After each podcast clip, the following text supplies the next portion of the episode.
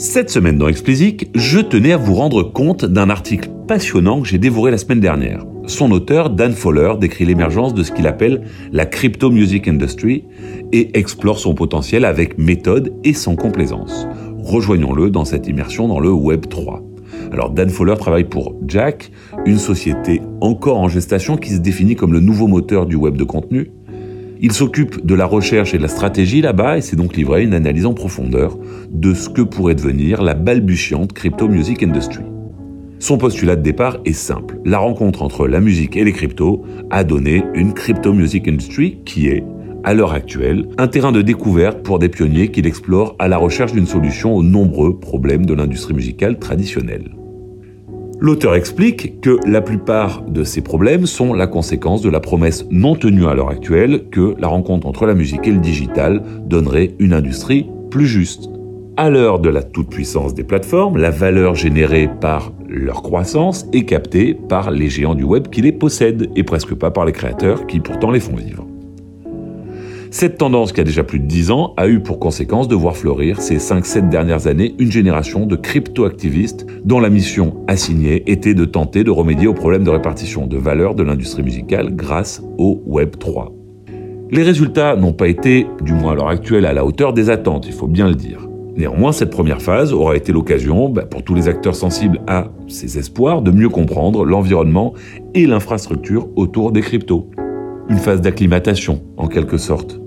Nous sommes donc entrés dans une deuxième phase que on pourrait qualifier de phase d'expérimentation qui consiste à tester très concrètement des produits pour voir s'ils rencontrent du succès auprès de l'industrie. Après donc cette première phase qui était presque philosophique, les innovateurs cherchent à prouver que leurs produits fonctionnent et rencontrent du succès. Cette étape pourrait donc désignée comme celle du proof of concept. Un concept a besoin effectivement de preuves qu'il fonctionne, l'épreuve contribue à renforcer la confiance qu'on a dans une idée, la confiance apporte de l'engagement et le maintien dans le temps d'un bon engagement valide les étapes successibles qui incarnent une vision.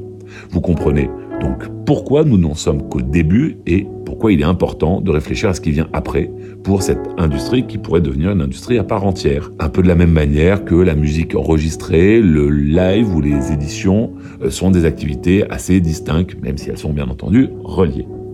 Alors, pour l'auteur, il existe trois thématiques qui définissent la crypto-musique et qui en font son originalité. Tout d'abord, la thématique de l'indépendance financière. L'objectif de l'immense majorité des expérimentations faites dans la crypto-musique vise à permettre l'indépendance financière des artistes en ouvrant des sources de revenus totalement isolées des enjeux que le streaming, par exemple, fait peser sur eux.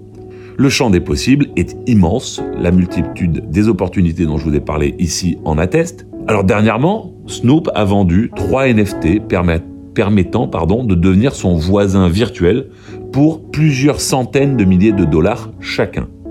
Donc ça, c'était, voilà, première thématique, l'indépendance financière. La deuxième thématique, c'est la coordination. La blockchain et les tokens offrent une opportunité inédite d'inciter les différents protagonistes de la collecte et de la répartition des droits musicaux à collaborer. Il en va de même pour la distribution. La structure décentralisée par nature du Web3 pourrait permettre une coordination renforcée entre une multitude en fait d'acteurs qui sont éparpillés dans le monde et qui en sont réduits à se faire conscience à distance. La troisième thématique, c'est la composabilité. Alors la composabilité, c'est une propriété propre à la blockchain et pour faire simple, la composabilité d'une plateforme réside dans la possibilité que ses ressources existantes puissent être ensuite utilisées pour des applications plus ambitieuses, une espèce de, capacité à gravir les applications en partant de la même base. Dans le cas de la blockchain, les développeurs peuvent construire à partir donc d'une infrastructure commune sans avoir à craindre une dépendance à cette infrastructure. Bref, revenons-en à nos moutons. Pour l'industrie musicale, cela voudrait dire que chacun puisse creuser son propre sillon sans nuire aux voisins. Contrairement à la logique actuelle des plateformes de streaming dans lequel en fait le gagnant euh, remporte tout. Voici donc la boîte à outils à disposition des innovateurs pour mener leurs expérimentations futures. Donc je résume, composabilité, coordination, et indépendance financière. C'est le succès des expérimentations futures qui définira la taille de cette crypto music industry. Et elle va dépendre de deux domaines. D'une part, la monétisation et la croissance, particulièrement la monétisation de la relation fan, hein, qui est, on en parle souvent ici, vous le savez, le point faible des DSP. Donc soit de créer des produits destinés aux super fans n'a rien de nouveau, hein, ça existe depuis que l'industrie est, est industrie, on va dire. Toutefois, les opportunités se multiplieront d'approfondir la relation entre artistes et super fans jusqu'au point où la limite entre fans et investisseurs se trouble un petit peu. Toutefois, selon Dan, il est improbable que cette seule monétisation de la relation fan via les cryptos suffise à révolutionner ce marché. Il nous propose de nous tourner vers l'industrie du jeu vidéo pour trouver l'inspiration, particulièrement chez Riot Games, et on en parle régulièrement ici, qui est passé maître de l'art de monétiser la relation avec les fans. Alors si vous voulez voir de plus près certaines de ces expérimentations, j'en ai relevé trois. Allez voir euh, Catalogue, pour faire simple, ça permet de sortir facilement un NFT pour un artiste. Mais on peut se demander si euh, ça lui viendra bien de ces marketplaces de NFT qui doivent encore prouver leur valeur dans le temps et qui se multiplient, euh, on en a déjà parlé ici. Deuxième exemple, Sound. c'est aussi donc évidemment ça fonctionne sur le Web 3 également et ça permet de soutenir les artistes que vous aimez dès le début de leur carrière pour faire simple là aussi, Sound permet de sortir un ou plusieurs nouveaux titres comme des NFT. Voilà, on, schématise.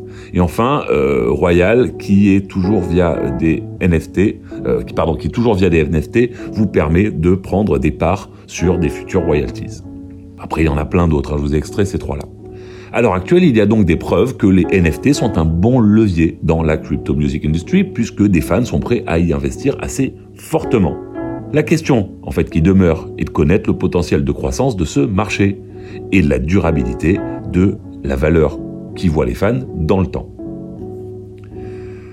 Ensuite, deuxième euh, domaine qui va définir le succès de la crypto music industry, c'est les droits d'auteur et la propriété. On en a déjà aussi parlé ici, donc j'y reviendrai pas très longuement, mais les droits d'auteur et la propriété tels que le droit les définit aujourd'hui sont mis à mal par le Web 3, particulièrement lorsqu'il s'agit de NFT. Toutefois, et presque paradoxalement, je serais tenté de dire, la blockchain présente des opportunités inédites d'avoir une source fiable et partagée de données pour connaître tous les contributeurs d'un titre et les rémunérer en conséquence. Pour terminer, l'auteur décrit le processus pour aboutir à une crypto music industry, justement. Donc là, lui pense qu'on a, on est en train de sortir de la première phase, qui est la phase d'initiation, entre guillemets. En fait, cette phase-là, pour lui, c'est 20-30 artistes qui ont été les premiers entre 2015 et 2019 et qui ont été rejoints par de nombreux autres pour être aujourd'hui plusieurs centaines. Voilà, c'est cette phase-là où en gros, bah voilà, on est passé de 20-30 au début à plusieurs centaines. Et selon lui, cette phase touche à, sa fin.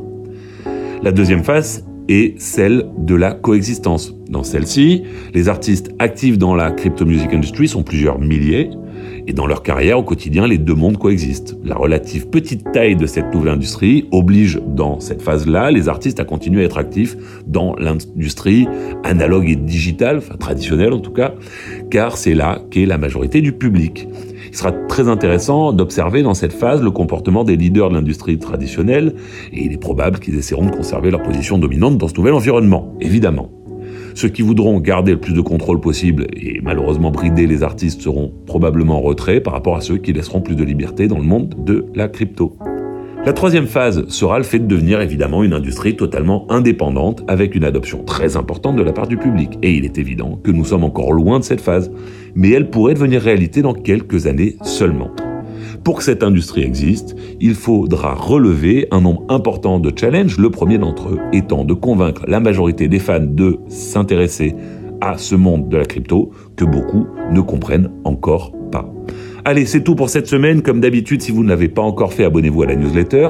Le lien est en description. Pour me soutenir, donnez-moi 5 étoiles sur Apple et abonnez-vous où que vous nous écoutiez.